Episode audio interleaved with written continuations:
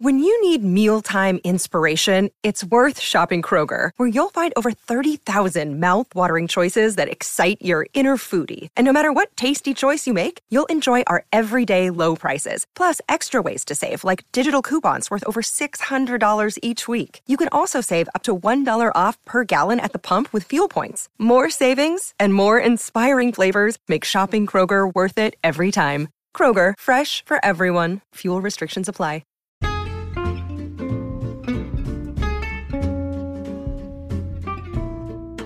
Hello, and welcome to It's a Fandom Thing. I'm your host, Erin Marlowe, and each week I'm joined by a panel of guests to discuss all things fandom and pop culture, primarily from a female perspective. You'll find everything from fanfic to cosplay to Schitt's Creek to Supernatural and everything in between. So put on your favorite piece of fandom merch, set aside that fanfic that you're writing about your OTP, and sit back and enjoy this week's episode.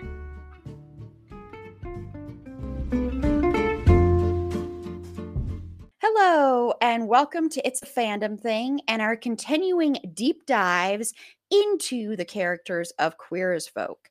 For this episode, we're going to be talking about Justin Sunshine Taylor, who was a student when he first appeared because he was just 17 years old. He's been a busboy at Liberty Diner, a go go dancer, a comic book illustrator because he was the co creator of Rage, and he is an artist. So I love this character a lot, a lot. I'm very excited to talk about Justin. This is a character that I admire probably the most of all of these characters and has been through the most. And he was played by, of course, the amazing Randy Harrison, which some trivia about Randy Harrison and also Gale Harold. The creators recently stated in an article that was done to talk about, you know, because there's new Queer as Folk out. And so they were talking to all the creators of all the different Queer as Folk iterations. And they said both Randy Harrison and Gale Harold, this was the first time they had ever been on screen, ever. So just remember that because of how fantastic they both are. so it's pretty, pretty darn remarkable. I mean, just natural talent right there. I mean, I'm not saying they haven't had training or anything. I'm just saying that's pretty darn incredible. Okay. Um, and I also, really quickly, before I have my panelists introduce themselves and tell me something they're into, I want to give just a shout out to somebody. And I really, really apologize if I am not pronouncing your first name correct because I am so bad at names. Horrible.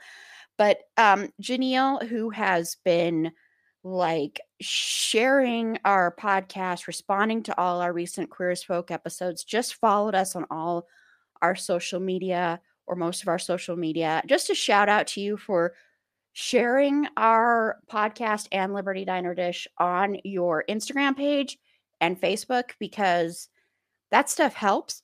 So if you like the show or if you like Liberty Diner Dish, please, please let people know because I think sometimes it's easier for people to complain than it is for people to heap praise. And with all the work it that goes into uh, making these shows, it's it really, really, really means a lot. So I know that there are other people that have private messaged me. I had one person do that, and since it was a private message, I'm not going to say their name, but about um, my feelings on season three, Ted and Emmett storyline, the Ted storyline. And I really appreciated that message. That made me feel really good and seen. So thank you so much. So once again, if you want to show love, share the episodes. Let your people let let your people let people that follow you know that you love the show. Rate and review on iTunes and Spotify. You can do that on Spotify too if you didn't know that. So that is how you get the word out on independent podcasts. You know, we're in a sea of podcasts that have tons and tons of money at their disposal. So please help us out. So thank you again. I really, really appreciate that. And I apologize if I butchered your name. I really apologize.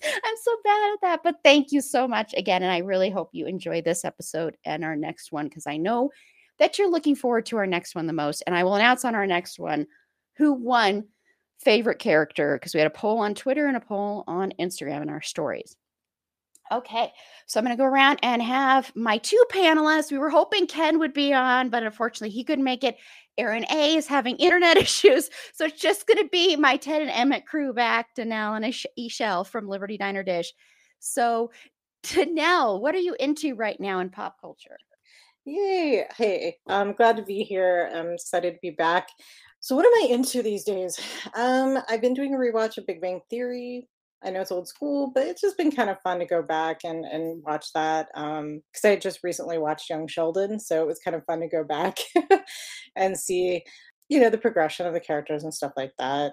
So I've been having some fun with that. I've also started reading the new Outlander book. It came out a little while ago, but um, the latest uh, book in that uh, go tell the bees i'm gone so i'm enjoying that too i love a good a good historical kind of romance so i'm, I'm enjoying that a lot that's what i'm into these days awesome thank you and E'Shel, what are you into right now so I am doing something that I never do. I actually watched a show.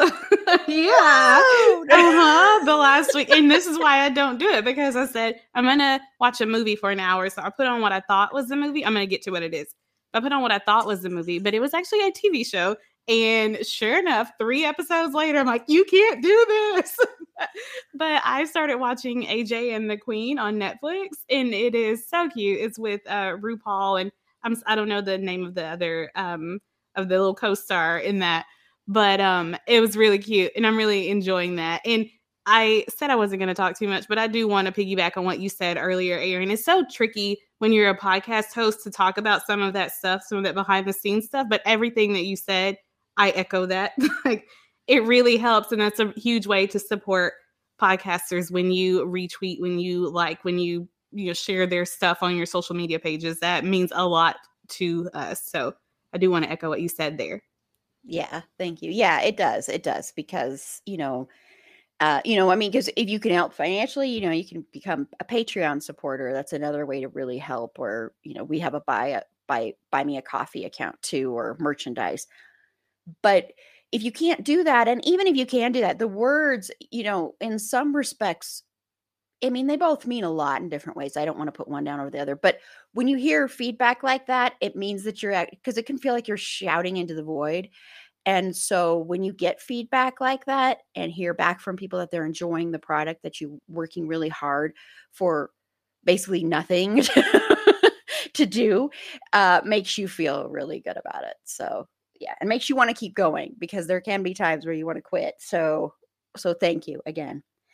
Uh, well, what I'm into is there is a, a, series, and I it was created I think like a year or two ago, but it's on Apple TV, and I just started kind of getting into Apple TV. Apple TV is actually a really great streaming platform. I just wish it wasn't so hard to stream everywhere because it is Apple. Um, but there's a documentary series called Visible out on out on television, and it's all about the history of LGBTQIA plus representation in media and how important media is and why it is important to have good representation and what a difference it makes. And there are quite a few of the stars of Queer as Folk that do make appearances on here. And I cried quite a bit. The first time I cried was when uh, Wilson Cruz was talking about the impact of Rickie Vasquez on my so called life and how important it was to him. His agent had told him not to tell the world that he was gay and he said, No, I'm going to do this because if there are teenagers watching this and feeling alone, and they can know that I am just, that I can relate to them and I can relate to this character, and I'm not just playing a character, I am this character, and how important that was. And it was, it was pretty amazing and pretty beautiful. So I recommend that on Apple TV. Okay, so let's get into Justin Sunshine Taylor. So you can't laugh too much about my nickname, about the nickname for him, because everybody likes to call him that later on. Of course, Debbie's the one who comes up with that. And then later on, you find out that everybody kind of loves that name, like Brian. Uh, so we're gonna do this like we did the other ones, but we're gonna do it not. We're not gonna go by bit by bit, by point by point. We're kind of just gonna combine everything by season. So talk about what the big things were per season and go through that. So for season one, uh, we meet Justin Taylor when he is first venturing out to Liberty Avenue the first time out there, and he meets one Brian Kinney. And then, of course, later on, he comes out to his family, um, and there are different reactions there, different reactions to Brian as well, to his relationship with Brian, and different reactions at school. He's navigating that. And then, of course, the season finale is the prom episode where Brian shows up, dances with him to a beautiful romantic dance on the dance floor, and then it ends with Justin's bashing. So, I want to talk about overall what are your impressions of Justin in season one, Danelle? So yeah, season one, Justin. Um, when we meet him, of course, he's so young and he's exploring who he is, and he's hitting up Liberty Avenue and checking out the bars and checking out the guys, and it's kind of cute to see him just, you know, exploring who he is, this young kid figuring it out. And of course, him and Brian have their meet cute, and um, we go from there. And I know that there's some issues there. You know, it's still kind of one of those things because Brian's so much older and it is kind of a, a, weird thing. And I'm sure we'll get into that. But, you know, the, the painful thing is watching his his family, you know, and, and what he goes through with his parents in that first season. And it's really, really sad to see what he goes through. And his father's reaction and the whole fight um, with Brian and the the car ramming and all of that that goes down. But of course, his, his mother, um, bless her, she tries. You know, she really just wants. She loves her son, and she just wants to to be there for him. And so I see her desperation and trying to reach out to him. And you know, Debbie, Debbie trying to help her is, is just adorable in Debbie's own way. But watching Justin kind of go through that and come into his own and his friendship with Daphne, you know, and just kind of growing up and, and exploring who he is is I think a common story for a lot of young gay men in, in the in the community. And so I think a lot of them can relate to that and what they went through, you know, when they came out. And so watching him and Brian's relationship develop and of course getting to the end of season one is just so uh, I'm sure we'll get into that even more, but so heartbreaking. Um, the prom scene is so beautiful, and then the ending is so horrific. So, yeah, that's very, it's traumatizing to watch that scene. It really is. Yeah. And E'Shel? I love everything about Justin from the first time that he comes on the screen. And that's actually what I've told this story on our podcast before, but I'm going to tell it again. um, but that's how I discovered the show. A friend of mine was showing it to me, and I only saw like the first two or three episodes, and then it had been like a couple years until I saw the rest of it. But anyway, what I cared about was Justin getting his man. that is what I don't know why, but that's what stuck with me. But so we meet him, and he's this young kid. And what we find out from some of the things that Jennifer is saying is that he has been struggling with him within himself for a while now. Like she talks about how she's noticed this change in him and how he's kind of gone all inward. He's been a little bit more moody and a little bit more testy lately. And what we know that Jennifer doesn't know is that it's because he's starting to want to explore these things that are inside of him, these feelings that are inside of him, these feelings that he has toward men and that attraction that he has toward men. And so that's why we see him there on the avenue that first night. And I love that they went bold with this character, that they chose to make him very brave because he's going out there by himself. Nobody knows where he where he is really and he's going out there and he's like I have to do this. I have to do this tonight. If this is who I think I am, I've got to put some feet to this plan. Basically, I got to put some action to it. And so he goes out there and you can see that he's nervous but he's determined and that is something that I also love about him. There's a determination to him. And he goes out there and he meets Brian, kind of strikes gold that first night. and and I love the sweetness to him too, that he does think that he is madly in love after that first night and that he sees this man. He has no clue what Brian's reputation is on the avenue. He knows this is an attractive man. And then as that night goes on and they spend more time with each other, he just starts to see all this other stuff where it's like, this is an out man and he's proud and he doesn't apologize for it. He doesn't explain it either. It's just who he is. And so he is immediately wrapped up into all of that just that whole lifestyle. Um, Brian's lifestyle, not being gay, Brian's lifestyle. Mm-hmm. And he's so wrapped up in that. And then it's just like, this is something that I could be, this is something that I could have. And so I love that from the start, that's kind of where he is. And I know that some people have an issue with the age thing, and maybe I should, and maybe I should feel bad that I don't. But I think for me, in a lot of ways, this is Ken's story. He has, there's a bit of an age gap with him and his partner. And Ken was a he was um around Justin's age, maybe maybe 18, I think, when he met his partner. And so, yeah, with that, we've talked through there's some age dynamic things that, you know, you kind of have to watch out for with that. But uh, maybe that's why I don't have the same reaction to it that other people have because I've seen it in real life and I've seen it work in real life. But maybe I should be more concerned. Um, but anyway, as the season goes on and we see how this starts to affect his family and how he's willing to, at some point, kind of put himself at least on pause, if not back in the closet. He's willing to put that away to keep his family unit together. And so he, people say that, and not people, but I've heard comments here and there where people are like, well, he's just selfish. He's wrapped up in himself. He doesn't care about the people around him. But that's not true. He was willing to say, fine, I'll, I'll march to the beat of dad's drum. I'll do what he tells me to do if it's going to pr- protect my family and keep my family together because I don't want to lose that. So he he is aware, maybe not all the time, but when he sits and thinks about it, he is aware of the the thing the fallout from his choices and his actions. And so I really like that about him about that character as well.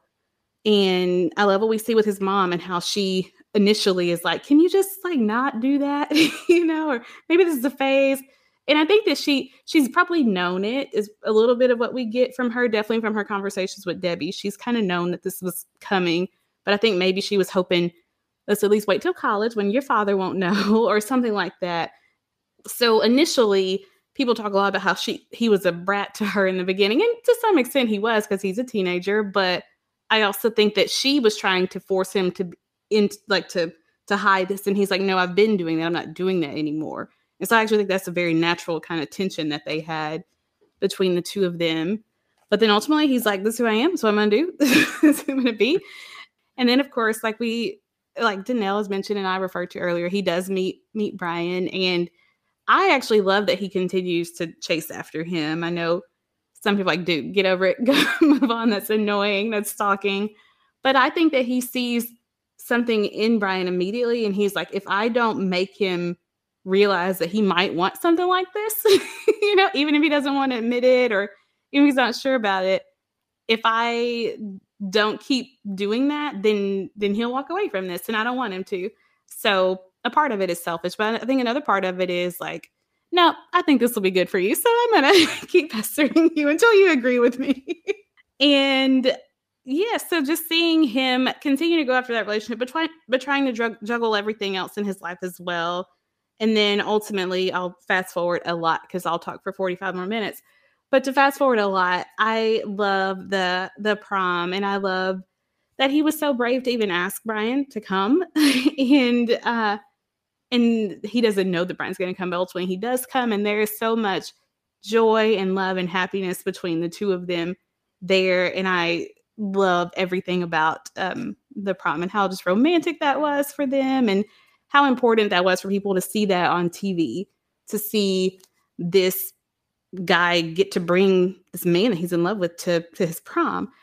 And I think that was very important for a lot of um, for a lot of queer youth to see that represented on TV. But then, of course, it ends with Chris Hobbs proving that he is an awful human being, and we get the bashing, and of course, that's tied to the Matthew Shepard story. It's kind of a it's kind of where that is coming from, and I think that's the other reality of sometimes what it can mean to be an out gay person. It can be this beautiful thing and it should be this beautiful thing, but unfortunately there's this other part of it too where in some in some ways you put a target on your back with that.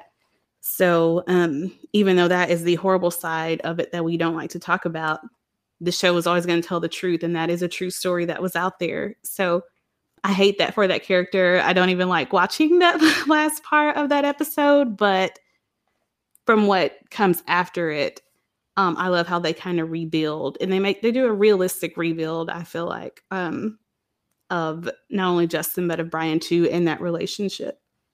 Yeah, I I love this character. I think this is the bravest character on the show. That is that could be Justin's middle name, Brave. I mean, seriously, I know that sounds corny or whatever, but it but it's true. He's so brave. And he's brave from day one. And while um I, I know like if Carla was here, Carla's big problem with Justin in the first season was how Justin didn't listen to Brian and was very much like, no, I'm going to be persistent. And I do understand. I see both sides. I I do understand that you really should respect someone's boundaries if they are telling you no you should respect that and leave them alone um, the other side of it is, and this is where that age difference comes into play, he's 17. I'm not saying that's an excuse to be a stalker or anything like that. I'm just saying that I think a lot of where Justin is coming from in season one is he's 17, he's a teenager, and he's just starting to experience life and starting to experience life as a um, member of the community, as a gay man or he's not really a man yet either. So he's kind of on this precipice and he's just discovering all these things. So while i do think he should have respected brian i i get where he was coming from and i think he was just kind of learning and navigating things not to completely and totally excuse him and let him off the hook. It's just i think what people sometimes forget with justin is how young he is. And the reason you forget that with Justin is Justin doesn't act like a 17 year old kid all the time. He's very mature for his age, which sometimes I hate that saying, but it's true with him. And I think that's the only reason that with Brian, that relationship works because Brian is not a 30 year old man. He just isn't. His brain is not there. He is much younger than that. He's stuck in being a high school kid, being in, his early 20s. And yes, there is problematic elements to an age difference like that. I do not want to just gloss over that because there are a lot of problems with that. I could not imagine at 17 well, I could at 17 because I would have had crushes on them, but I can't imagine now, my age now, or when I was 30, wanting to date someone in high school. Never, ever, ever. Not even someone who was like maybe even 20. um, so I don't want to gloss over that, even though I ship them and this is my number one ship of all time. I want to make sure to acknowledge that that there are problems galore with that age difference. It's not I, I understand people have positive experiences. I'm just saying I know that there, there is a uh, power dynamic there that is very, very much something that has to be acknowledged. And I know Randy Harrison has said personally he has problems with this relationship and that's why he doesn't think they would ever get together later because thinks Justin would as I said before grow beyond this. But this happens. This does happen. There are relationships with older men and younger people um, that happen a lot. But I think the reason I I love this relationship is not just because they're extremely hot together it's because I, don't know, Justin understands Brian in a way that other people don't. And I think that's pretty much from the get go, which may seem weird because of that age difference. But he like gets him. He gets, and I think that's a big reason Michael is so jealous of Justin because Justin knows how to get him in a way that Michael has been trying to get him for since they've known each other. I mean, there's a whole scene early on where um, Justin is like, okay, I know how I'm going to get his attention. I'm going to steal men away from Brian. And so there's a whole scene at Babylon. We're on the dance floor, uh, and Michael's watching this whole thing, seething with rage. Um, and Justin takes these two men away from Brian. And Brian, instead of, you know, he's got that jealousy, but he's also like, oh, really? Well, then now I want this guy.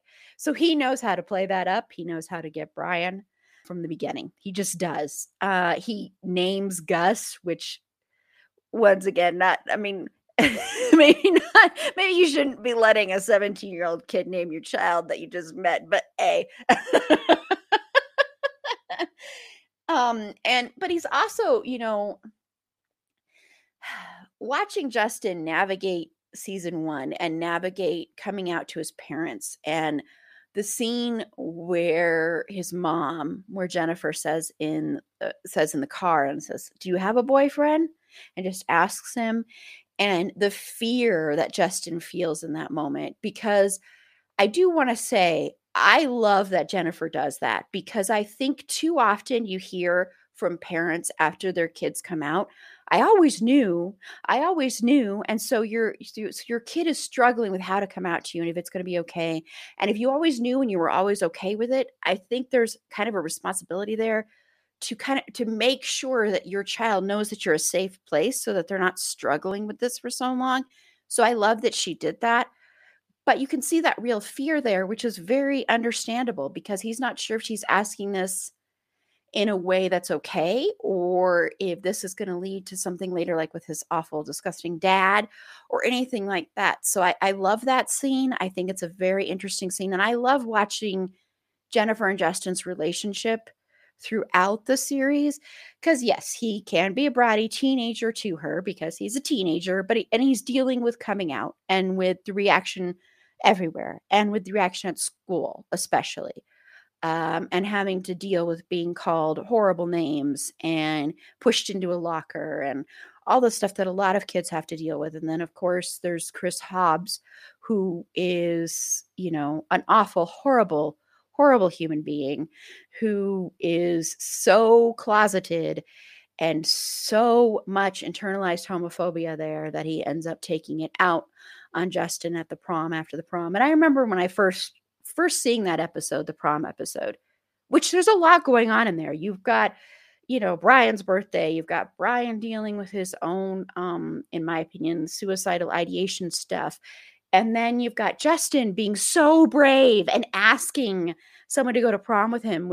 That's takes so much dang courage. That's incredible. And then to be turned down, and then to have Brian show up and have this amazing, beautiful romantic dance where you're at the center and you know it's like every like teen rom-com come true and every teen rom-com happens to end at a prom usually. And so you've got that beautiful rom-com moment and it's like oh this is so perfect and wonderful and i remember watching this thing oh this is so sweet and watching brian watch justin walk away and in the rear in the side mirror of the jeep and then all of a sudden you, that turns into terror and brutality and violence and it was shocking but it needed to be shocking and not in a way i think that is um, disrespectful or glamorizing or um, shocking for the for just the sake of it i think it's shocking because it has to be because something like that still happens things like that still happen and it was just terrifying and uh, um you know i'm just glad justin survived and made it to the next season but but all of that and we'll get more to, to that when we talk about brian and brian right after that. Uh, but yeah and the aftermath and how this this does come back throughout the series which is good too um, but seeing this happen to a character also that is so brave and you're following their journey to coming out and then having this is just yeah it's terrible and horrible and heartbreaking and it's heartbreaking that that stuff still happens so yeah Hey, okay. Erin, can I add one thing? Um, uh-huh. I told you I wore my Justin Taylor defense shirt today, and you didn't say anything that needs defending. But on the thing that you brought up earlier, and again, I do agree, even though I, I shared their our positive experiences with an age gap. I do agree that there are some, yeah, things about it, some dynamics about it. But anyway, uh, to the point about Justin not listening when Brian kept saying no, there's not a lot of time that passes in those first three episodes. And because we see it over the course of three episodes, I think people feel like he is months and months of stalking him or even weeks and weeks of stalking him, but he's really not. And after that third episode, by the end of that third episode, Brian's not really pushing him away or saying no anymore. It's just in those first two, and that's not a lot of time that is passing. So I do want to put that out there. sorry. I love it. yeah, I'm coming hard with the defense today. Don't you worry. and I love the character too. Wow. Okay. Okay. That's hilarious. okay, well, let's move on to season two, and we'll see how much defending that E'Shel will have to do. I don't think she will, but oh no, well, no, because I, I know she won't defend certain things. Uh, so in season two, Justin, of course, is dealing with his recovery. He doesn't remember the attack. Uh, he is in the hospital when it first eh, when the f- season first starts. Then he goes home with his mom. His mom and dad, of course, have separated. And he doesn't realize that Brian has been going to the hospital every night. Uh, he doesn't think Brian has even wanted to see him. And of course, Justin being persistent, not stalkery this this time I don't think of it as that at all, but goes and goes out and ventures out to find Brian. Uh, ends up moving in with Brian because of the fact that I mean, first, you know, he doesn't know this, but first his mom is like finds out, but it's like leave my son alone to Brian. But then because Justin is so angry and doesn't know what to do, and Debbie tells Jennifer, you know, Justin should be living with Brian, and they move in together Justin is such a romantic, which didn't mention that before, but Justin is the epitome of a romantic. And he thinks this is it. Me and Brian, happy, happy, happy. But Brian's not that way. And so Justin is very upset and feeling like the only reason he's there is because of the bashing. But then him and Brian come up with their own rules for their relationship. They're living together. Everything seems okay. But of course, the romantic in Justin comes out when he meets Ethan, the violinist. And they start their own little thing. And also at this time, he's starting Rage with Michael Mikey Novotny. I had to get another Mikey in there. Uh, they start Rage together. And at the launch of the Rage Party at Babylon that Brian helped put on, Justin decides to choose Ethan over Brian. And that's how season two ends. So, Danelle, overall, what are your thoughts on season two and Justin's journey through season two? Wow, there's so much going on. All right. Um, so, starting, I mean, going back to season one, you know, the one thing I do love so much about Justin is that kid has moxie for days, right? And we've kind of talked about that. He knows what he wants and he goes for it. And like you guys said, he sees Brian and he has that night with Brian and the whole birth of Gus and everything and he he zeroes in like a laser and he knows that that's what he wants and he doesn't back down from it and I don't think it's stalkerish. I think there's so many little Easter eggs as you go through in season one where you see Brian really falling for him, but Brian's too scared. You know, that's the thing. Um, I think he's just too scared of his feelings as the season goes on. So he kind of does this push and pull thing, you know, and you see that um, going into season uh, to the end of season one. But I think the prom scene is where he gives in. Yeah, he gives in. He he finally gives in to his feelings for Justin. And he gives himself wholeheartedly in that moment. And I think that's what's so beautiful about that prom scene. You know, when he shows up and it is so freaking romantic you know and I, I, remember watching it the first time and i'm like cheering from the couch like oh my god oh my god you know like just it was beautiful um and then of course the bashing and going into season two his recovery and i love the fact that they showed the after effects you know his recovery and it was a long and hard recovery and what he went through um, the trauma and the nightmares and the all the things that he went through to fight to get back and how Brian was there for him really and he pushed him and he encouraged him in his way in his way. And I think that's what why I still ship them too Erin you know? Like I still do because I think they know each other. They they they truly do get each other in a way that other people don't get them. And I think it's mutual. It's not just Justin getting Brian. I think it's Brian getting Justin um, in the same aspect. But as he starts to become more independent, as he starts to recover, and he starts to go through season, you know, towards the middle to end of season two, and him and Michael, um, Mikey Novotny figure it out. Um, yeah, figure out their. I had to get that in there too. Um, how they figure out their their friendship, right? And they they bond over their love of the comic and creating Rage, which is so cool. And and Justin being able to start creating art again and using his talents and how Brian really encourages him there is just so awesome. I, I love that part of their relationship, you know, how he pushes him to get back to his art and find his his purpose, you know, what he loves to do um, and his passion. and Ethan though, oh okay. so much. Yeah, I loathe him so much. But there's also like there's this part of me that kind of liked it at first that storyline just because of the fact that I think Justin his him coming out, getting together with a, a much older partner in Brian and him needing to explore right? Figure out who he is and i think ethan was a way for him to kind of be with somebody his own age somebody who's totally different from brian. Um, totally you know had a different approach than brian and ethan of course turns out to be the biggest a-hole but like just his his journey there i think was important for justin as a person to grow you know figuring out what he truly wanted at that point. After the bashing i think all bets were off. I don't think he knew who he was anymore. I think he needed to take some time to recover and figure out what he wanted again. And it was heartbreaking though when he makes that decision you know and shoot especially after everything brian had done for him to see him choose ethan over brian at that moment but again, I think it was really important for the growth of the character. I think it was really important for Justin to be able to spread his wings a little bit, try something different, see who he really was, and explore a different relationship. Um, I actually think it was kind of healthy for him in a weird way, even though I think, you know, Ethan, I still can't stand Ethan, but um, yeah, I mean, there's some things I liked about him. I shouldn't say I completely hated him, but trash him all you want. I hate this character. I don't care. I don't know anyone that likes this character. So yeah.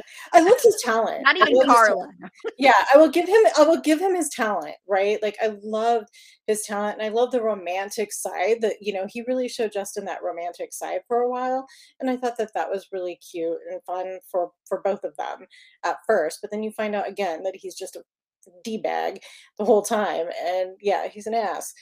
So and of course I still wanted him to go back to Brian, but like that's the whole thing, you know, watching that. So yeah, and and of course his relationship with his mom and I have to say this going back to season one, and I sorry to keep going back there, but one of my favorite moments is when he keeps kind of staying at, at Brian's and Brian keeps pushing him out and all of that.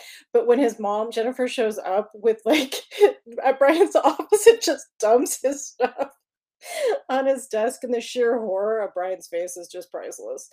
It is one of my favorite moments eh, between those two and just that whole storyline because Jennifer's not playing. She's just like, "Oh, you you slept with him, you took him home, you're gonna keep him, and guess what? Now you're mm-hmm. responsible." And you know, just a horror on on Brian's face was was too fun. So that's a great moment, and I think it just shows that you know Brian had a lot of growing up to do but again, going back to the way Justin kept pursuing him, I think Justin saw in him the true story behind all of that, that he really was falling for him. And and mm-hmm. Justin knew it, you know. Justin got him in a way that, like you said, I think you both said it in a way that nobody else did, and that's one of the reasons why Michael was so jealous. I think, you know. So, yeah, there's a lot in season two, especially with um, the whole Ethan storyline. So I'm I'm curious to see what you guys all think too. so, E'Shel. Okay, I promise to be brief this time. okay.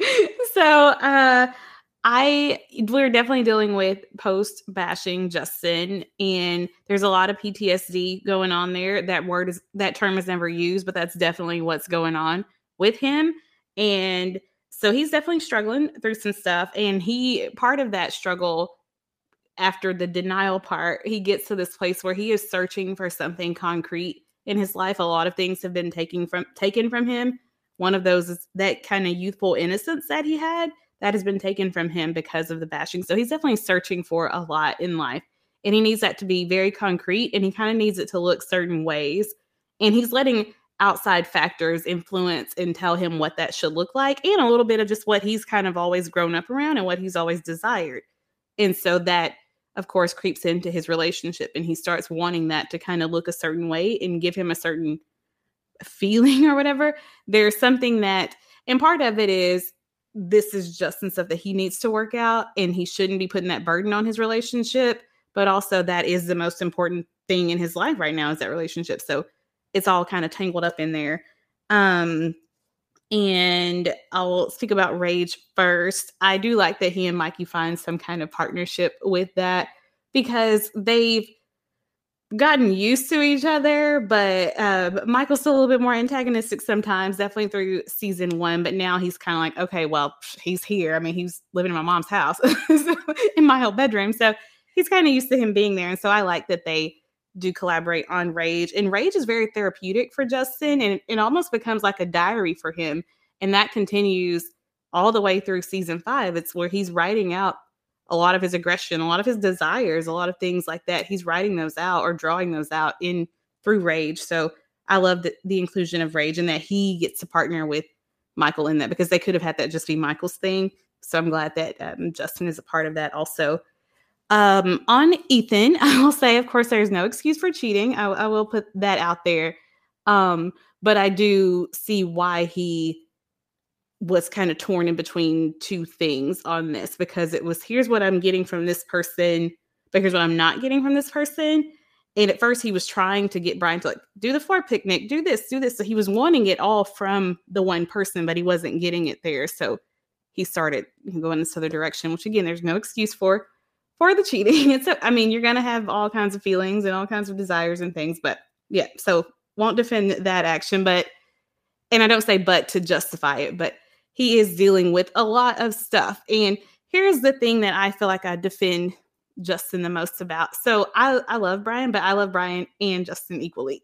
and so the thing is, a lot of Brian fans, it's like nobody can say anything bad about him. He never does anything wrong. He's so perfect. He did it. And we'll maybe talk about this on the Brian episode, but I feel like it's appropriate to bring up here too, because people immediately always side with Brian. How dare Justin hurt him? How dare? Well, Brian has hurt Justin a lot too, a whole lot by season two. He's hurt him a lot. He's pushed him away a million times, but pulled him back. I mean, people don't talk about that part. They talk about how Justin's always chasing after him and Brian's pushing him away, but you don't talk about the times where Brian is pulling Justin back to him too.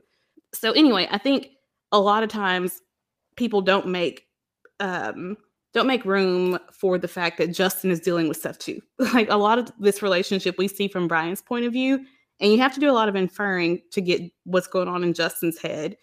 And I just kind of wish that people would give Justin the same grace in their relationship that they give Brian. Not to excuse bad behavior, but I really wish they would give him that same grace because I think you also do a disservice to Brian's character when you don't do that, when you don't say, he was wrong here. He was harsh there. he was, he didn't, you know, he could have done a little bit more right here or whatever. So, anyway, that's just kind of where my whole defending thing comes from.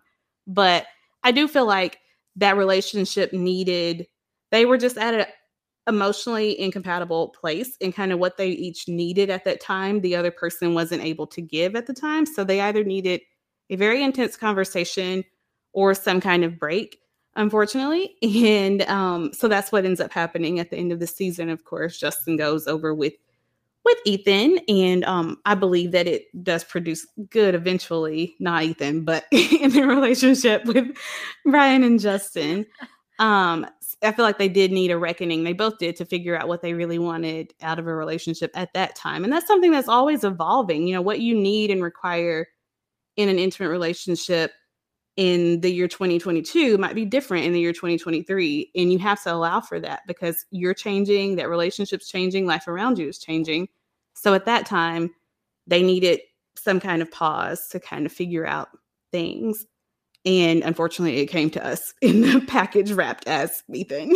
but but it was good to see Justin in, or I won't say good. It was interesting to see Justin in a different setup, in a different environment, and see how he responded to that and how at first he was like, This is great. But then he started being like, Maybe this isn't so great, but I'm going to pretend it is because I uprooted a lot of my life for this. So, yeah. So that's how I feel about season two, Justin. Yeah, Yeah. and I and I'll just say quickly before going into the um into the beginning of it with Justin, I I you know, I I love Brian a, a ton and I forgive I excuse so much crap that he does. And I know E'Shel does too. I mean, I've been on Liberty Diner Dish talking about Brian for hours and hours and hours, and we'll be talking about him in the next episode. And he's one of my all-time favorite characters, period. I love that character so, so much. But I even think Brian would say, and he does, he doesn't fault Justin for what Justin is doing. And yes, Justin is cheating because it's outside the parameter of the relationship that they have set up. but you've got to remember, eh, Justin is young, number one. Number two, Justin is a romantic and he's made no, he's not, he's never ever hidden that fact. And when you've got somebody like Brian who is not that and constantly rebuffs you and treats you like crap, Brian treats Justin like crap a lot, a lot. He's an ass to him all the time. There's only so much of that you can take, especially if you're presented with somebody who, on the surface, seems to be everything you have always desired. And so I honestly, I don't fault Justin at all for this relationship. I feel bad for Brian and I don't I'm not forgiving, I'm not excusing cheating by any means, but I have never ever been angry at Justin for this relationship because it makes complete and total sense and Brian thinks that too. It's it's not like Brian is like, you know, F you, Justin.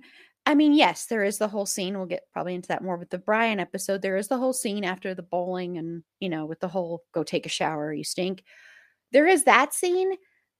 But overall, I think Brian knows who Justin is. He knows who he is and he knows what this is going to present. And yes, he knows how it's going to end, but he still knows that Justin has to go through that himself. So, yeah, yeah. I just, I mean, I hate the character Ethan so dang much Ethan and Dr. David are like two of probably, well, and uh, Brian's parents are like my least favorite characters on the show. But I hate Ethan. And I'll get into more of that when we talk about season three, why I hate Ethan and what Ethan represents. And I've known many, many an Ethan in my time um, and can't stand them. and knew who he was right out of the gate um, with his little goatee or whatever. Uh, and I, you know, and his artist shtick there. Uh, but in the beginning of this season, with dealing with the PTSD and the recovery, and watching Justin go through that, and and watching um, Randy's performance too. I want to give a big shout out to his performance because he's really incredible in this. The scene where they are at Gus's birthday and he finally starts remembering because of that baseball bat uh, is the expressions, the little little expressions on Randy's face tell you everything that Justin is going through. I mean, we talk about it all the time on here, eye acting and how important that is. If you can see the character in the eyes and see what they are going through, that is a perfect performance. And that's what Randy does in that that scene. You see that fear, that recognition, uh, little blinks, and he and he plays PTSD in this way. I, I should have read up on this, and I don't know if anyone knows, but I would assume that Randy probably studied up on PTSD a lot because, as someone who has PTSD from several things, he plays it perfectly. So does so does Brian, but I mean, so does Gale. But he's perfect in those scenes like the scene where he's trying to remember when he's trying to remember and they're in the parking um the parking garage and all of that and how frustrated he gets and how angry he is. That anger is so important to show because when you're dealing with trauma you're not just dealing with sorrow and sadness you're dealing with a lot of anger and so his anger and hurt is so amazing to watch and watching him try and come back to the Justin he was before, but he will never be that Justin. He will never be the Justin from season one because of what happened. He just won't be. And but also trying to find that artist again and watching him struggle with that, watching him struggle with his hand, watching him basically be like, no, I'm gonna give up because he's, you know, he just thinks he's useless and he can't do it anymore. And then through the help of Brian and also through the help of um, Lindsay and through others and his mom and Deb and everybody helping him find his way. And then I think the biggest, biggest, and you touched a little bit on this, Michelle, was rage is the biggest way for him to deal with this. It just is. It, he uses rage throughout the series as a way of channeling a lot of that PTSD. And that's what's so powerful and amazing about art is if you can use it that way, it can help you heal a lot. And it's one of the things that I appreciate so much about this storyline, the rage storyline, is not only that he gets to channel that, but he gets to work on that with Michael, which is something we didn't see before. And so it gives you this different kind of thing where it's this friendship, it's this potential that they could have this great friendship. I don't think it ever gets to that point, but there's this potential there.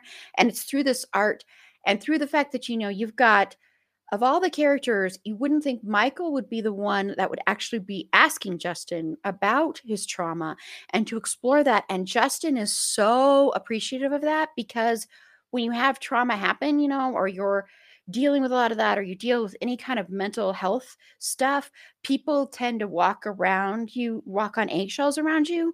And I think for Justin, he just really appreciated that finally someone wasn't doing that they were wanting to talk about it and he wanted to talk about it so badly. One thing is I just really wish they would have somehow given him a therapist.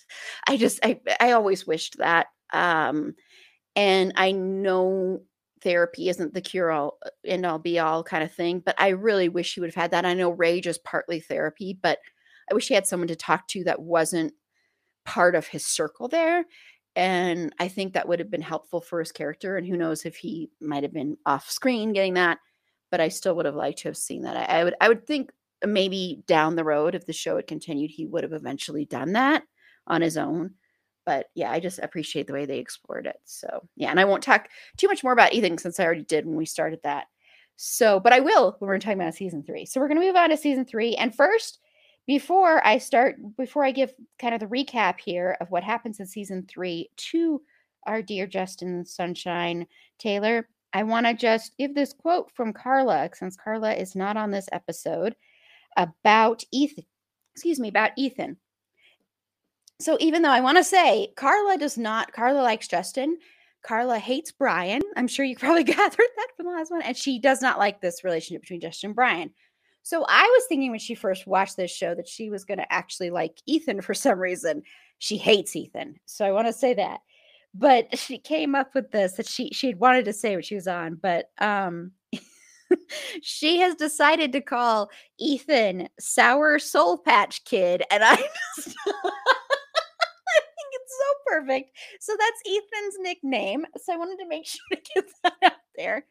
So season three opens, and Justin is still with Ethan. And a lot of people in Justin's life are very supportive of this relationship as opposed to his relationship with Brian. So he seems happy. He's on the outs with Michael because Michael, you know, betrayed his trust. Number one, told told Brian, and number two, because uh, Michael is really pissed at Justin. So you don't know what the future of the comic is going to be. Eventually, they work things out. Keep working on that. And then eventually, Justin discovers that Ethan is horrible, a pretentious asshole, and he also cheats on Justin. And so they end up breaking up. And then Justin decides he really wants Brian back. So he goes and does an internship at the ad agency. And then they end up getting back together. And then, of course, Stockwell is a big storyline throughout season three. And Brian is helping Stockwell get elected. But behind the scenes, Justin is running a little campaign, an art campaign to try and stop Stockwell from getting elected. And then Brian ends up helping a little bit, ends up getting fired. So there's a lot going on in this season too. Um, so Danelle, what are your overall thoughts on Justin's journey through season three?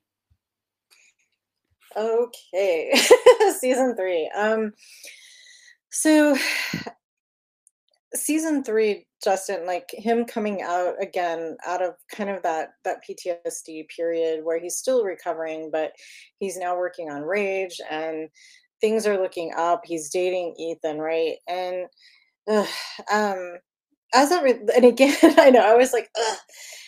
but yeah, Ethan definitely is representative, and I just have to say that of kind of that art guy that I think a lot of us girls would have fallen, and anybody would have fallen for.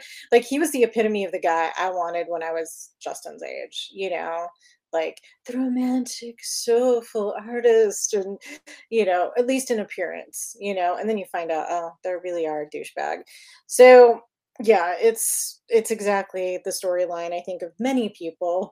Um, you know, no matter whether you're LGBTQIA or not, it's the story that a lot of us go through. So I think Justin had to go through that relationship and kind of figure some things out. um, as I said before. Um, but again, I love the fact that Brian, the relationship between Justin and Brian, I love the fact that Brian doesn't get, he's hurt, but he never really kind of shows it in true Brian fashion. I think he just, he lets Justin take that journey because he knows that that's the journey that Justin needs to take at the moment. And yeah, he's kind of a little bit of a jerk and resistant when Brian or when Justin starts working at the the ad agency, but ultimately he wanted him back. And you know, you see that, and and Justin wanted him back after the breakup with Ethan.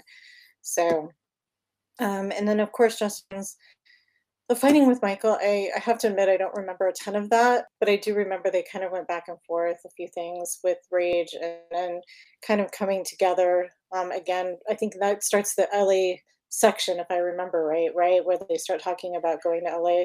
That's that going in into season four. That's season four. Okay. Yeah, the setup there I think starts, but the Stockwell thing. Um, I love the fact that Justin stands by his values and and kind of it's something that he can get behind it's something that he can again use his energy um, in more of a healing fashion to, from what happened you know with the, the bashing and, and he gets energized and you know kind of goes into stealth mode and it's kind of fun to watch. And again the fact that brian helps him towards the end and gives up something that was incredibly lucrative for him for justin you know and i I, but I know we'll talk about this in the Brian episode, but I just don't think he gets enough credit for some of that. But anyway, I love the fact that they come together at the end and he helps him and, you know, kind of trying to take down Stockwell. So I love that part. Yeah. And E'Shel.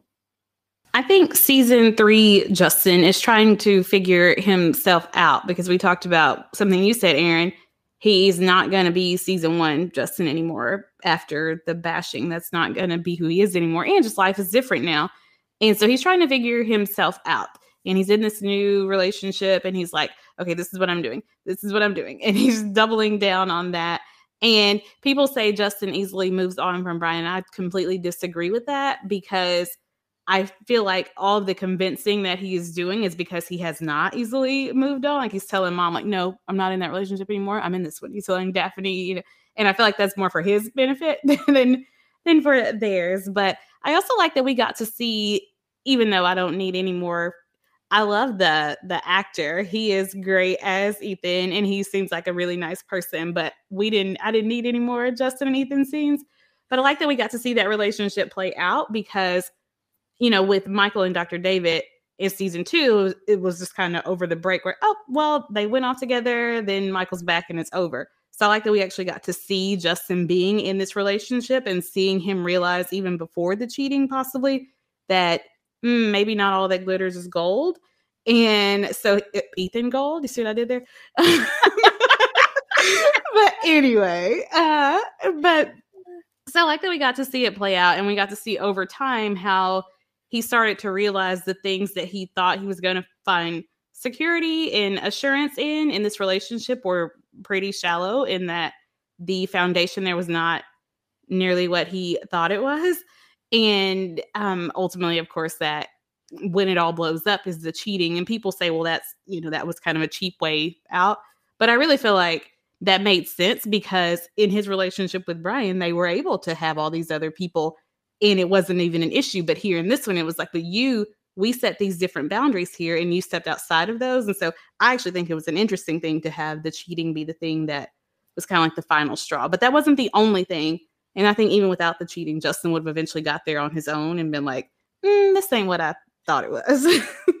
and he'd have seen more of Ethan for who Ethan was. I think he was definitely kind of idealizing what Ethan represented. And once he got past all of that and started to see the person, he Justin's pretty smart. He would have gotten there on his own, I think.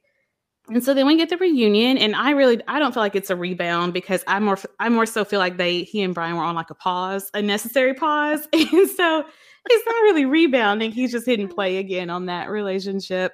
But I like how it how he does kind of have to work at it a little bit. Brian's like, all right, if we're gonna do this, you got to show me you really mean it this time, and and Brian's a little hesitant for his own reasons, which that's a different episode. But um, I like that Justin does decide like this is this is what worked in the beginning, you know, with Daphne's advice. This is what worked in the beginning. So I'm gonna do this again and go after him. And I love 308. I love the episodes that come immediately after that. but 308 is always going to be in the top episodes mm-hmm. for me. Um, and then we get Vigilante Justin. And I've heard not many people, but I've heard a few comments about how people, some people feel like Justin kind of tramples over queer history or he doesn't respect the shoulders that he stands on. And I don't really agree with that. I feel like he continues that work. Even when he was in high school, he was trying to form the Gay Straight Student Alliance. And then he's always, I feel like, been trying to advocate for his community and be an active part of that. And so I feel like seeing him in this Stockwell movement totally made sense for his character. And he's always been very respectful of Vic too. He knows that Vic represents a generation, a couple generations before him. And so I feel like he is respectful of that. And it's not a big story arc, but I do feel like there are little nods that show that he does have some respect for that. Um, but uh, yeah, and then the other thing that I like is that Justin's convictions and his bravery, and not just his like actions of bravery, but his emotional bravery, that really challenges Brian and that changes Brian. And I think that, among some other things, I think that's the key reason that Brian turns from where he's turns from being supportive of uh well not he's not supportive, I'm sorry. He turns from working for Stockwell to being like, hmm, okay, maybe, you know, maybe Justin is right and maybe I can't just make this all about the money and about the sponsors and me getting to New York. And so I love that the bravery in Justin, that emotional bravery, those actions of bravery. I love how they challenge Brian and how they give us a better version of Brian. So I think that is um, another huge contribution that Justin makes in season three. Well, I've said before that season three is my least favorite season of Queer as Folk, but it has nothing to do with the Brian and Justin stuff. It's all the Ted and Emmett stuff that I mentioned on uh, last week's episode. Um, even though I don't like the Ethan Justin stuff, like I said before, I think this was very necessary. I think it would have been really weird if Justin never found a, another relationship to to test out his romantic side with, really, or what he dreamed a great partner would be.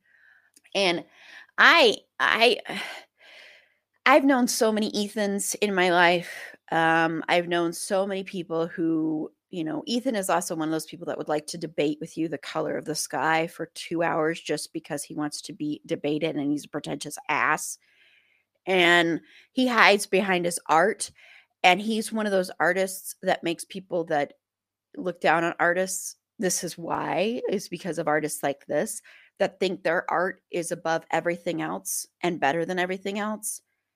And I agree. I don't think Justin um what's the word I'm looking for? But J- Justin starts not liking Ethan, not just because of the cheating, because it actually it's before that that he starts kind of looking at him different, like that veneer kind of goes away, and and that's when Ethan wants Justin to pretend like they are not dating, like they're cousins, and for Justin, who has fought so hard not only to come out of the closet, but he's also fighting um, because he was bashed and he's fighting for that. He's fighting for the fact that, you know, uh, the person who bashed him never got punished because of the whole homophobia and crap.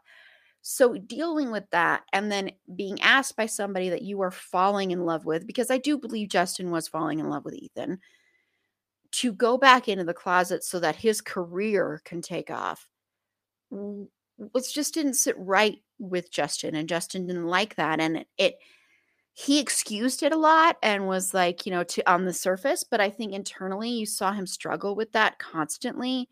And so I think the cheating was just kind of like the last straw. He's like, okay, wait, so you're going to make me go back in the closet for your career, but you're also going to cheat on me.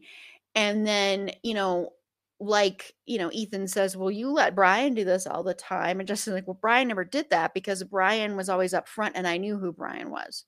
There's a big difference. I think a lot of people don't realize that that people can be in open relationships and it's not cheating because everybody knows what every uh, what everybody else is doing and what's going on and they had very set rules but when you're doing something like that, like what Ethan did, where he was hiding that and keeping it a secret, and they didn't have that kind of relationship, that's cheating. There's a big difference there. And I think people don't know that because I think we still kind of live in a world where it's like monogamy and you know, one person, you know, just two people in a relationship. There shouldn't be other people, but not everybody lives that way or works that way. So there is a big difference there. And I think for Justin, that was like the last shatter to this dream and this veneer and this, this uh, basic this rom-com thing also that he had set up with with Ethan and this great sweeping epic romance that he was going to have just it just all shattered. And i think he realized pretty darn quickly this wasn't who he wanted anyway he still wanted brian and that happened instantly you know it wasn't like something that took a while and so you could even look at Ethan as like this rebound from Brian in this weird way. And I think that's more what Ethan was and not like the opposite.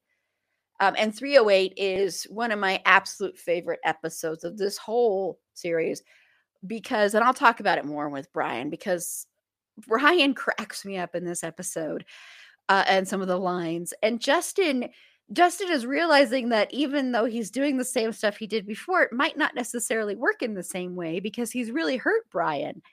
And I think that's what also what that episode is about is Justin realizing how much he really hurt Brian and then coming to terms with that. And then with Stockwell, you know, just this speaks again to who Justin is. Justin is a very, very, very brave person. And if Justin had been alive during the time um, during the 60s, during the 50s, during 70s, during that stuff, he would have been frontline activist. That's who Justin is. That's who Justin will always be. And art is a very powerful mechanism to get your message out. And Justin knows this. I mean, rage is used for that. And so now he's using his art for that as well. And I love that Justin does this. This is perfect Justin. Justin knows he could get fired. Justin knows Brian could get pissed at him and be like, uh, fuck you, kind of thing. But he doesn't care because he knows how important this cause is and how important it is to generations before him and generations, more importantly, generations in front of him, generations to come, that he has to fight for this and stand up for this. So I don't, so I really, I agree. I don't think it's ever like, he doesn't know what happened before and the history of struggle. I think it's more he is piggybacking off of that. He's like continuing that fight, I should say, for that. And um you know, I love the way this even though I have issues with this season, I love the way this season ends and the final scene, which I'll talk more about that mainly with Brian. But I, I love their last little interaction there and Justin saying, you know, nope, you haven't lost everything. I'm here, kind of thing. And it's very sweet and one of the most romantic scenes, honestly, between these two and I think it's beautiful. And I I love this season for their journey. Uh, it's the best part of it, and for Justin's journey, Justin changes a lot. I, I don't like Justin's hair. I will say that. I don't like the longer hair. I'm sorry. It's the longer, longer, longer hair on Justin. I don't. I'm sorry. It's just that's the only thing I will say. Justin. E'Shel's gonna come and defend that. No. That's the one thing I will say. I'm not not the biggest fan of that, but other than that, I I love Justin's journey, and I'm and I'm glad that he continues working with Michael on Rage because I think, like I said, that's one of my favorite ongoing storylines through the whole series. So, okay, so let's move on to season four, my favorite season. Uh, there's a lot going on here. So season four opens, um, of course, uh, Darren. There's the bashing of Darren, um, who also is known as Chandelier, and uh, this brings up a lot of stuff for Justin that Justin hasn't completely dealt with. I was so glad they brought this back because I feel, even though I like the way they handled it, I think if they hadn't brought this back, it would have been like you kind of just dropped that and the fact that the trauma comes back from Justin's uh, Justin's bashing, and then of course at the center in that meeting he meets uh, the lovely Cody from the Pink Posse, and he joins the Pink Posse, getting out a lot of his anger, a lot of his rage at that that he hasn't dealt with, and then eventually he does end up confronting his attacker, which was an amazing scene. That scene is amazing, especially the way that ends. And then through that, he, you know, Cody wants him to basically kill him. That's what Cody wants him to do. And he just like, no, I'm not doing that. Walks away from that. And then the other big thing going on here, of course, is Brian's cancer and um, Brian pushing Justin away. And then it leads to my absolute favorite scene in the whole entire series. So, and I'll mention it on both episodes, and I'm not, I'm gonna mention until my turn. And then, of course, LA is calling, Hollywood is calling. They want to make Rage the movie.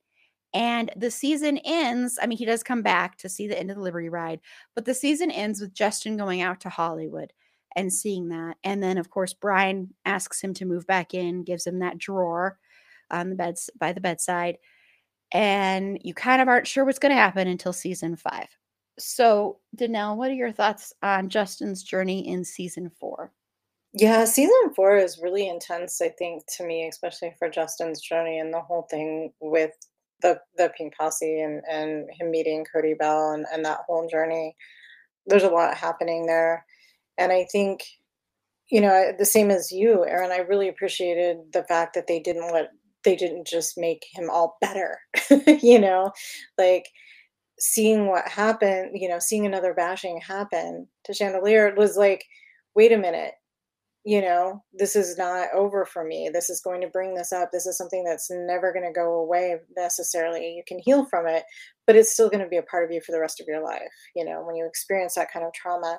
And I think it was a beautifully portrayed um, and written. And, and of course, Randy Harrison gets all the props for, for being such a great actor.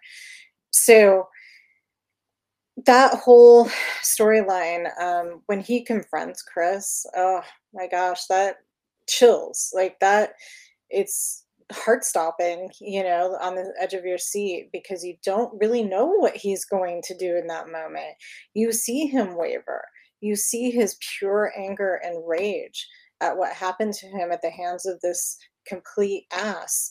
And you see his fear and his hatred and his anger and all of that combined in that moment. And with cody edging him on the fact that justin had the strength to walk away and do the right thing and this guy's not worth it you know? He's trash. He's not worth it. And also humiliating chris in the sense that yeah i'm better than you. You know? Like you tried to kill me basically and i'm letting you live when i had the power over you. It was a huge statement on justin's behalf and I think it really helped him heal in that moment. Not the way that it should happen, but it happened that way for him, you know, in the story, right? That's the way it happened. And I think it was also unapologetically um, typical of queer as folk to be unapologetic about the rage and the anger of the bashing. And I think it was so needed because so many times the media has swept that crap under the rug and refused to show it for the hate that it is and I can feel myself getting angry about it because I've seen it too many times. And and I knew Matthew Shepard. I met him, and he was a friend that I knew. And having gone through that experience and what happened to Matthew, finally seeing you know the homophobia around it too, that was in in the media, as well as the support that was there. So that was pretty intense for me as personally, right, to watch that and to experience what Justin was going through and, and watch that um, was was an intense experience. So I really appreciated the writers and of course um, the acting and, and all of what went into that. And it is one of the most intense, I think. Besides the the bashing scene, there's like three or four really intense moments in the show for me, and that was one of them um, by far. Um, on a lighter note, I do love the fact that he gets to kind of have some fun with the LA thing. You know, seeing him and Michael kind of get so excited about the movie and experience that, you know, like who doesn't have those Hollywood dreams? you know what I mean? And and to see this young kid, um, well, these two young people, and especially, you know, him being so young, being able to put together something that gets this attention and they're gonna have this big success and you know, again, Brian willing, again, I keep going back to it, but Brian's support and him willing to let him go and not, you know what I mean? Just unapologetic, just not being afraid to say, do what you need to do. That's one of the reasons why I love Brian, and that's why I always continue to support him um, because he really does truly 100% support Justin and everything. whether he does it the right way or not, that's debatable. But the fact that he stands behind him and doesn't hold him back from his dreams and ambitions in that moment, I think is is a pretty cool thing. And I always love that. It's subtle, you know, and that's when a, a tribute again to Gale Harold's amazing acting in the series is that it is so subtle. You kind of almost miss it. But he does kind of, I love you, go do it. You know what I mean? There's this underlying push for him to do that. And I, I love that Justin feels that and takes it and goes with it. So that's one of the I think that's one of the parts of that season that I like too. It's just a lot of fun. And of course, you know, the Hollywood BS too is, you know, the whole thing that happens out there, but it's fun. It's fun to watch that. Oh, did you have any thoughts though on the on the cancer? Oh yes. Um th- thank you for reminding me about that. So yeah, that's that is a heartbreaking part of that season too. Seeing Brian put himself through that alone and refusing to ask for help, you kind of want to slap him a little bit and be like, Will you just ask for help once? Get some therapy. Like that, you mentioned it earlier. It's like you just want Brian to get some therapy because he's got all the good parts there. He just needs a little help. but yeah, I it's heartbreaking to see him put himself through that, you know, and not tell anybody and not allow himself, not love himself enough to ask for the help and be supported by his friends. So it is a it's but it's very typical of the character. So and and of course Justin finding out and the reaction and all of that too. And um yeah. And E'Shel. Um, so with the Pink Posse arc, I know that is not a fan favorite story arc, but I actually like the story arc. You know, we get from Justin's bashing, from Chandelier's bashing, from Dumpster Boy, and then there are a lot of references made to there's a whole lot, even when they are, it was in season three, but when they are doing that, when they interrupt Stockwell's thing at the GLC and they're holding up posters for all these people, these people who had, are in the queer community who have been killed or attacked or whatever, and nothing is being done by these government officials, by these police officers. Nothing is being done. And how true is that story? I mean, it is heartbreakingly true. And so maybe the clothing and the hairstyles are out of date, but nothing else about this show is out of date, which is a great thing and a horrible thing, a sad thing at the same time. But in to be to belong to a community, be it as a as a woman, as a minority, as a queer person, whatever, to belong to a community that has been so under attack, so oppressed, and you just got to deal with it because nobody is coming to your defense. I totally understand that community saying we're going to defend ourselves. I totally understand that. Now Cody goes a little unhinged, but where that comes from, I absolutely understand that. And I lo- love what it spotlights the Pink Posse arc. And we talked a little bit about on our show, like why they even call it the Pink Posse and all that kind of stuff. But I think what it what it's dealing with is how much will you take before you fight back, and when you do fight mm-hmm. back, how far will you go? And Justin got to the point to where he had so much anger, but also so much fear inside of him that he needed an outlet for it. And then what we had to realize as this played out was how far was he going to go with that, especially when you're being egged on by someone. And he was truly listening and kind of following Cody a lot, but then Justin's gonna be Justin, and he's like, I'm not a murderer. you know, like I've got this anger, I got this aggression, and I've got this other stuff. But he got what he wanted from that. You know, he got kind of the closure that he wanted from that. And a lot of people don't, don't like to see that from our sweet little sunshine Justin, but this is almost also very much a part of this character as well, to where he is about justice and he felt like this was the way he had to get it. So I can't fault him for for that. So I'm actually glad that they included the Pink Posse arc in there.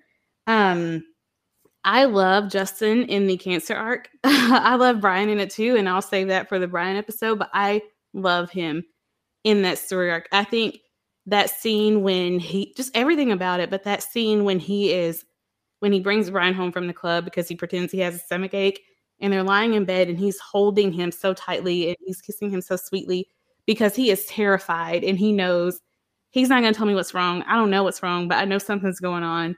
And the only thing that he can offer in that moment is to just hold him and like to brace both of them for whatever is coming.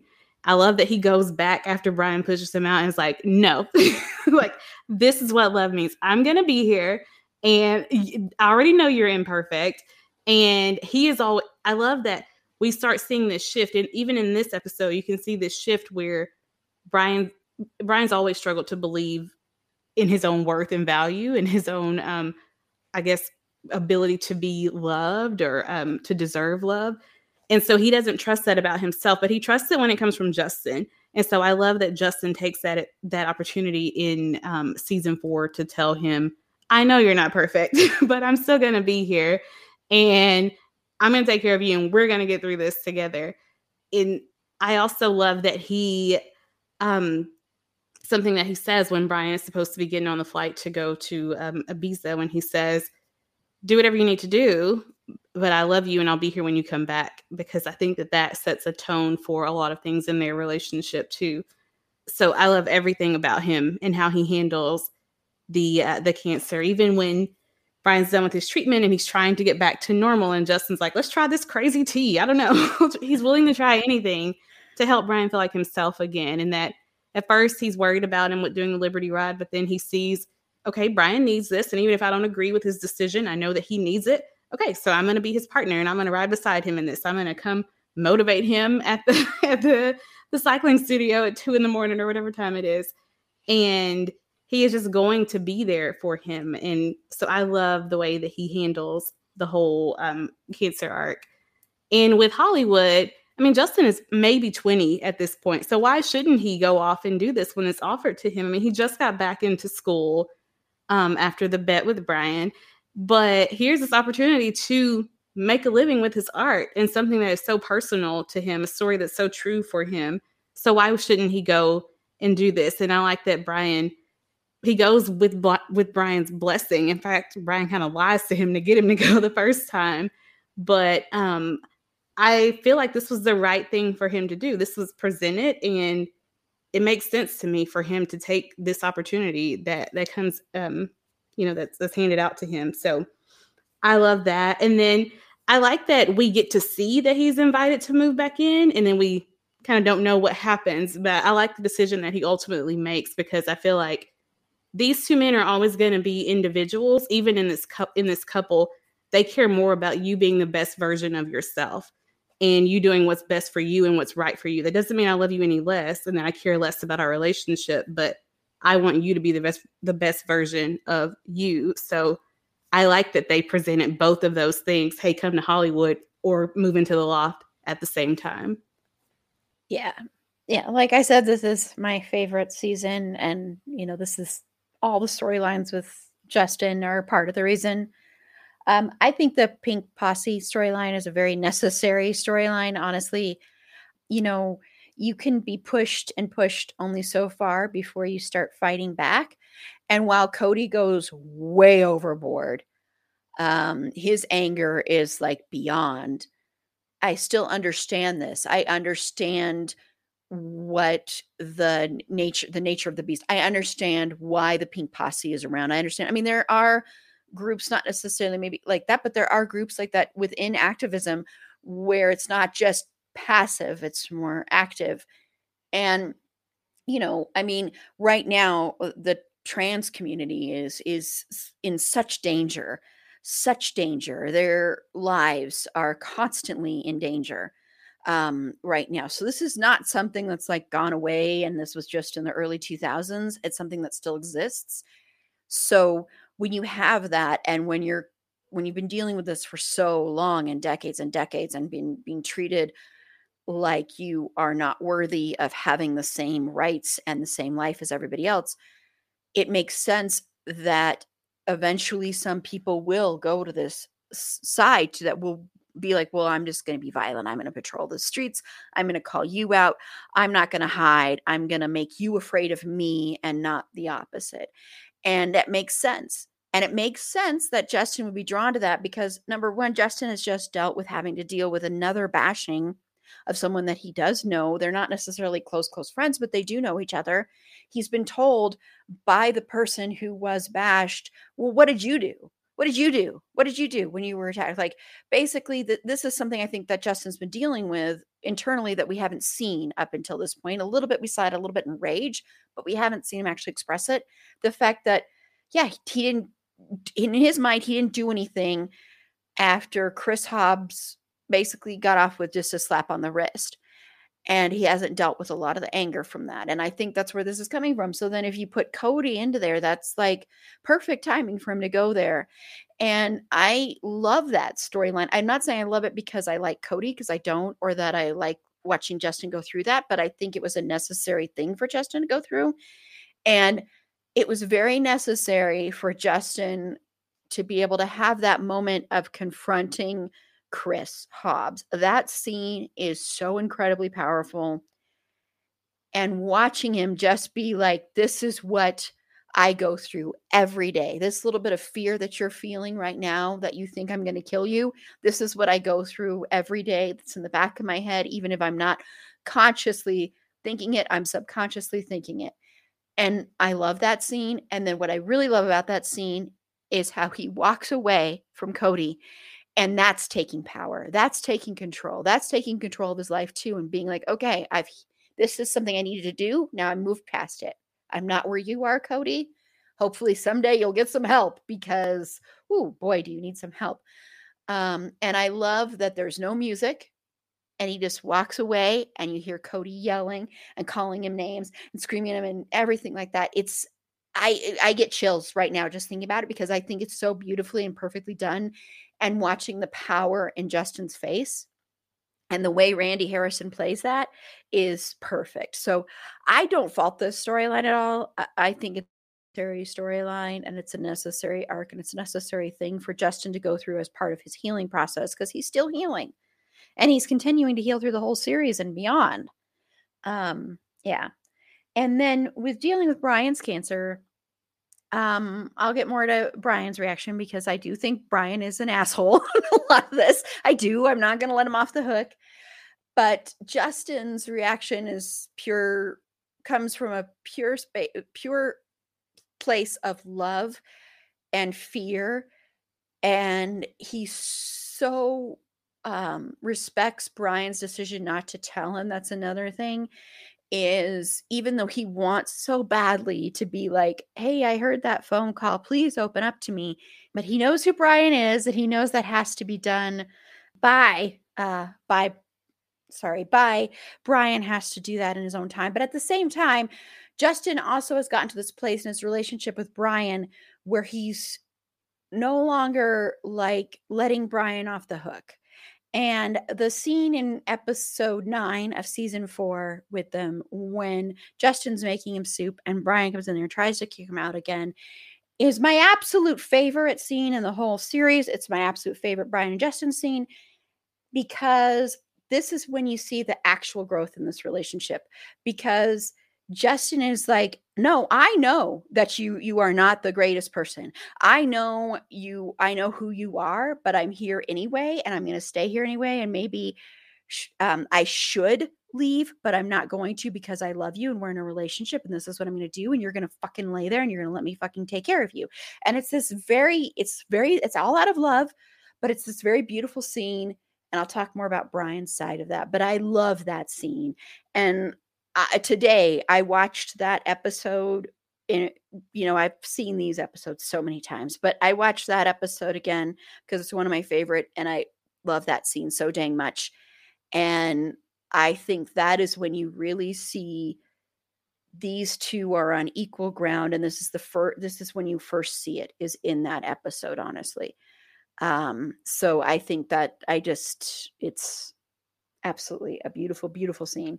And then with LA, uh, with Hollywood calling, I like that storyline too. It makes sense. And then we'll get into more of that, of course, in season five and what actually happens with there. But I like that Justin gets to do that. And Justin does that because Justin is in a place in his life and in his relationship with Brian where he feels comfortable leaving. And like that doesn't mean the relationship will necessarily end. I know there's more struggle with that in season five, he's at they're at a good place. Uh, like I said in that episode nine, that's the start of that. And I think um, Justin going to Hollywood is a good thing for him. And, you know, because honestly, the first thing you would think would happen to this character would be New York because he's an artist and you just kind of think that. But the Hollywood thing is an interesting thing to put in there because, you know, they've made a comic book. So there might be somebody, you know, um, you know, wanting to make that into a movie and being able to push the boundaries there. So I, I like that. And I think it's a really nice little thing for Justin as well. And I like that, you know, Brian is always supportive of that because that's just who Brian is is he doesn't think anyone should give up anything for him and um yeah so I, I like that and I like the way it ends too where it's kind of a cliffhanger but it's kind of not in a way um but they are at a very I like that it ends where they're at a very very good place just like season 3 does too so okay so we have made it to season 5 and of course, there's a lot going on here too. So, Justin, we open up and Justin is in LA in Hollywood. He's working on doing storyboarding and they're going to make Rage into a film. And then that all falls apart because of the industry and homophobia and all that crap. And then so he goes back, stays with Brian for a little bit, and then sees what Michael and Ben have and realizes that's what he wants. And Brian and Justin break up again. And then they end up getting back together after there is the bombing at Babylon. Brian says, I love you, finally. And then Brian does propose to Justin. Justin first is like, no. And then he buys that country manor, proposes to him. They're engaged to be married. And then the end, they end up breaking up because, speaking of New York, Justin is getting all of this attention, and New York wants him. The art world wants his art and he ends up going out there because he's not going to change for Brian. Brian doesn't want him to change, and he's seeing Brian change for him. He doesn't want that, which you should not do that. Anyway, so what are your thoughts on how Justin's storyline in season five and how it all ended?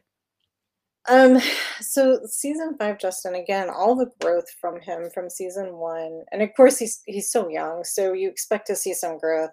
But with Justin, I think he has one of the the biggest arcs of growth, you know, in the series. And coming from that young 17 year old, you know, hitting hitting Liberty Avenue and checking it out to being in this relationship with Brian and you know going to Hollywood and and you know surviving a bashing and all the things that he goes through um, going into season five and you know and then the whole breakup with a uh, you know in LA and and coming back and then realizing that's what he wants as you said. And you know Brian loves him so much. He's willing even if it isn't what who Brian really is he's willing to give him that. And them coming together and settling but realizing it's just right. Um, it's heartbreaking to watch but seeing Justin come into his own and seeing the art world call him and seeing him on the cusp of this success and living out his dream is really truly, truly beautiful to watch you know and he had this amazing group of people behind him you know like all the characters behind him supporting him loving him everybody you know um, ted and emmett and you know lindsay and mel and and michael even michael you know who resisted him for so long and Debbie and Vic and all the other characters, and of course Brian, who's always hundred percent there um, for him. You know, which uh, we'll talk about the Brian episode. I'll say it again. He just does not get enough credit for. Brian is the one who will sacrifice anything and everything for Justin, and nobody really gives him credit for that. He's literally willing to sacrifice everything for for him, and you know, even if it means him losing him, you know, like he does at the end of the episode when he tell, you know, they break up and he goes to New, you know, we assume he's going on to New York. So, yeah, I, it's a it's a perfect ending, but it's heartbreaking. I know you and I talk about Erin. We we still ship them, and we still want them together at some point. Um, but the reality is, E'Shel is does too. you do too, E'Shel. All right, yay. Um, the reality is, you know, in my mind, I give it like, you know, five, ten years, you know, Brian's in his early 40s and, you know, or whatever. And and he's had some Justin's had some success. And then they get together or something. I don't know. In my mind, it, it takes a few years, but maybe they come back together. I don't know. I'll just I'll just live that fantasy in my brain because that makes me happy. Um, but reality is, he, you know, Justin Brian was the platform for which Justin was able to launch himself. And I think he was the safe place for Justin to do so, to find himself, to go through all the things he had to go through and coming into his own. And I think Justin really represents a lot of the young kids in the community who their coming out stories, what they go through, what witness, um, you know, and I, I think he's a really great arc for that and a great representation, you know, because it isn't over.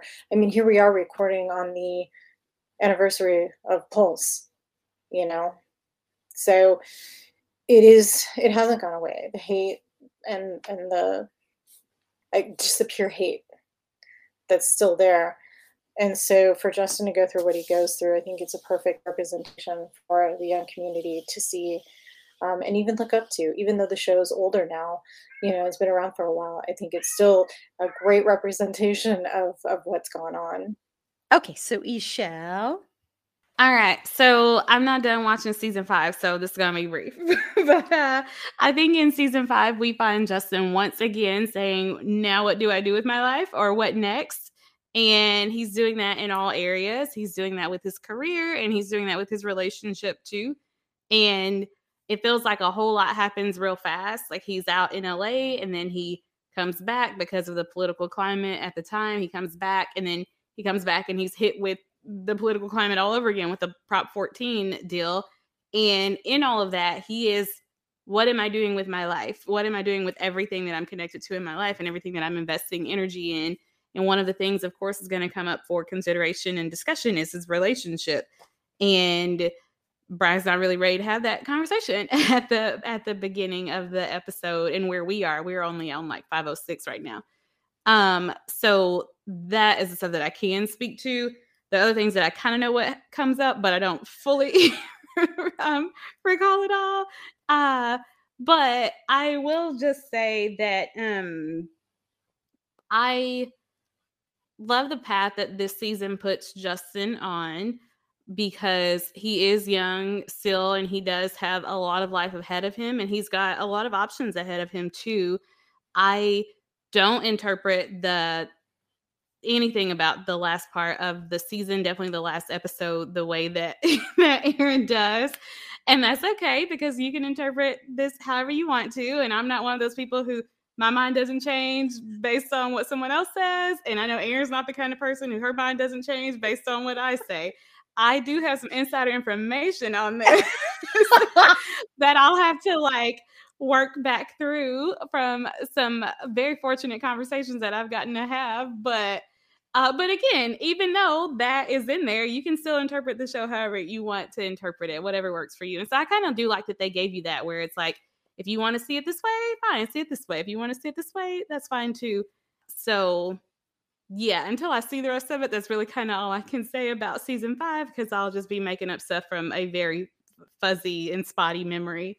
Um, but I do love the journey of his growth. I am so grateful to Randy Harrison, who everybody has issues with. I mean, even Peter Paige talks about, you know, some of the things that he didn't necessarily love having to do with Emmett's character. So everybody has that as an actor. I know there were some things that Gale wanted to do with Brian that he didn't get to do.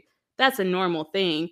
But I love that no matter personal opinions, he gave us this character for five seasons. And so I'm ever grateful to to Randy for that. Randy is not Justin, so I don't expect when Justin gives his comments, that's not Justin giving his comments, that's Randy giving his comments. But I fully respect those. I think Randy's an incredible human being. But yeah, so I yeah, have a different interpretation of season 5 that I need a couple more episodes. I need to watch a couple more episodes to put it all together. But um I'm so grateful for this journey and for the five seasons that we got with this character. They did some great stuff with him that wasn't all just kind of light and fluffy, annoying, bratty teenager. They really gave us a lot. Um, I think, and they really did a lot of justice. So grateful for this character. Love his journey, and I love what they set him up for to go off and do in life. Yeah, and um, the big thing that E'Shel is hinting at there with me is that I don't think Brian and Justin ever get back together again, ever. And even though I love Brian and Justin and I ship them and I will always ship them, this is my favorite ship. I'm fine with that.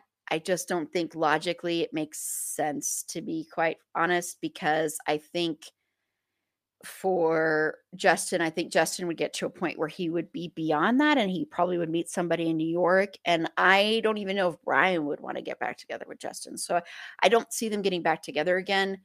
I am glad though that that Justin finally got to hear Brian say the words I love you. I think that was very important. I think Justin knew Brian loved him, but I think it's important to hear those words and we'll talk more about where Brian was coming from at that point in time because I know a big I know big criticisms of that character are the fact that he always needs people to push him to do things.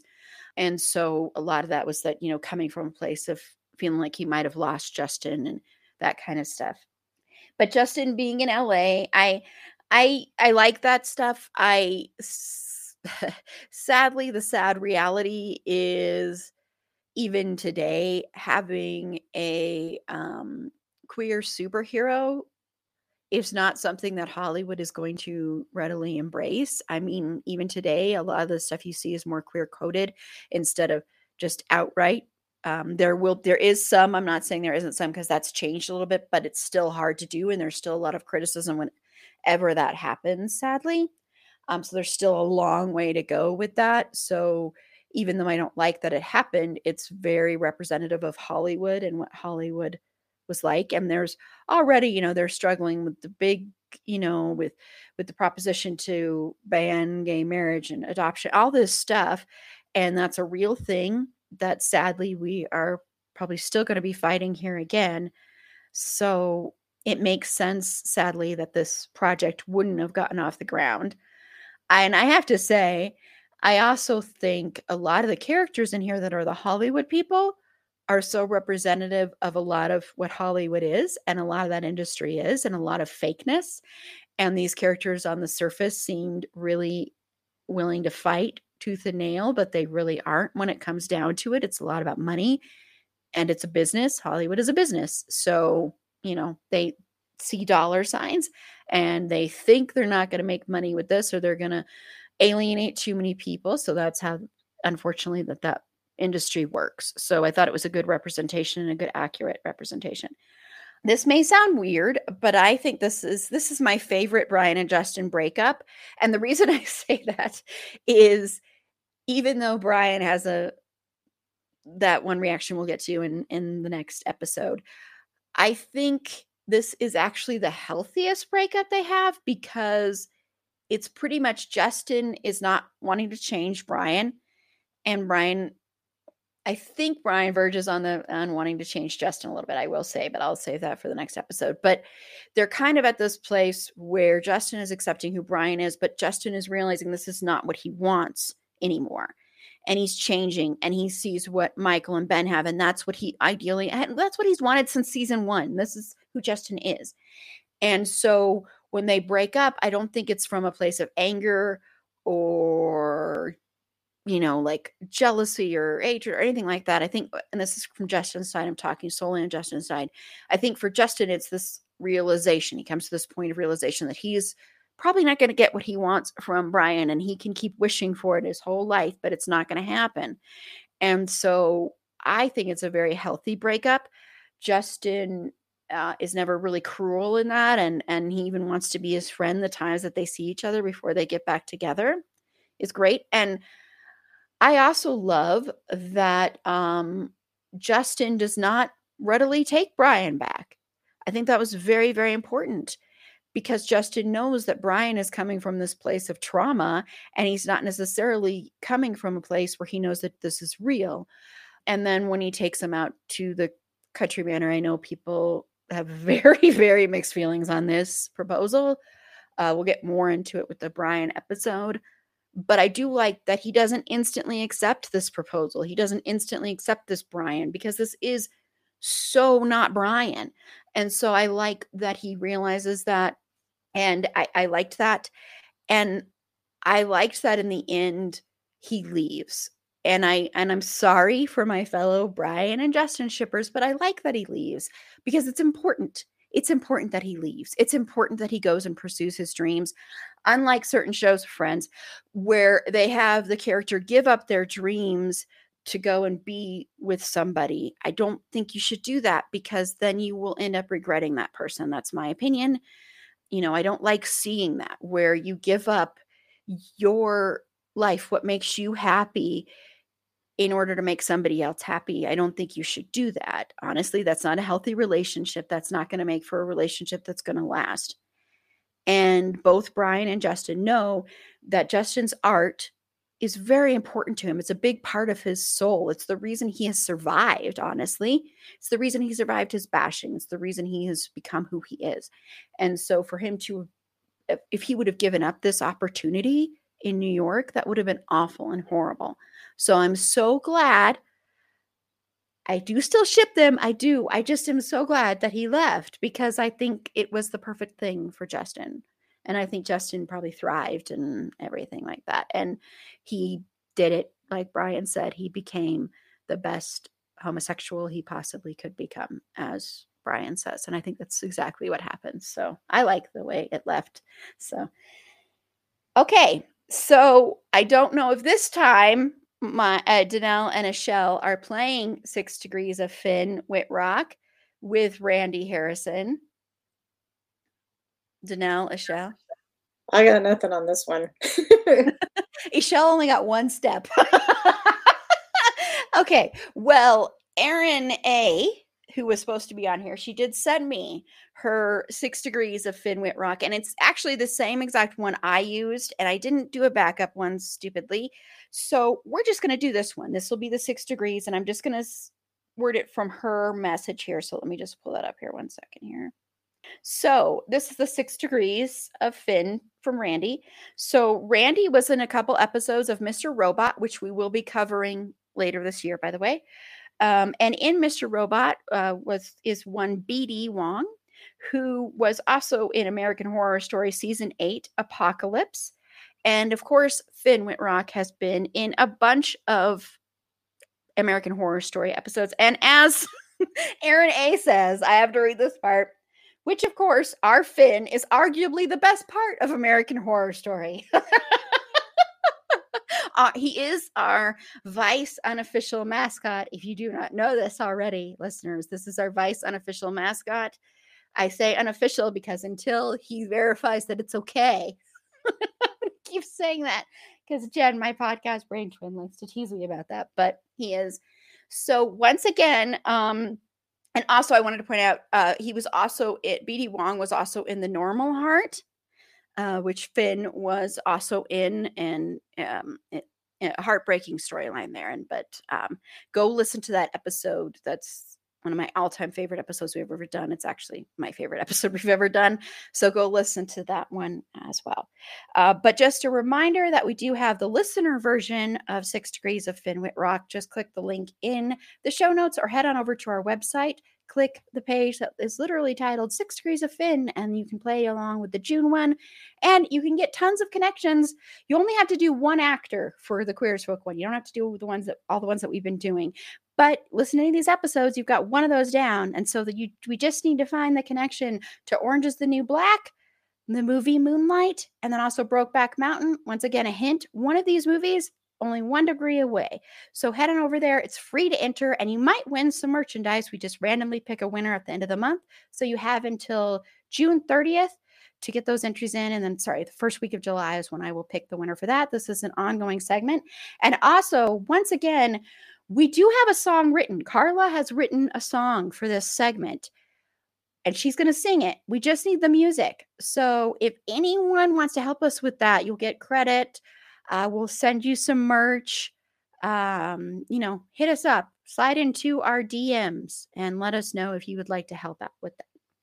Okay, so we're going to go ahead and wrap up this wonderful episode. And thank you to E'Shel and Danelle for being on here with me and being on all of these. We've got one more episode to go, but thank you so much. So, Danelle, if you want to tell everybody where they can find you.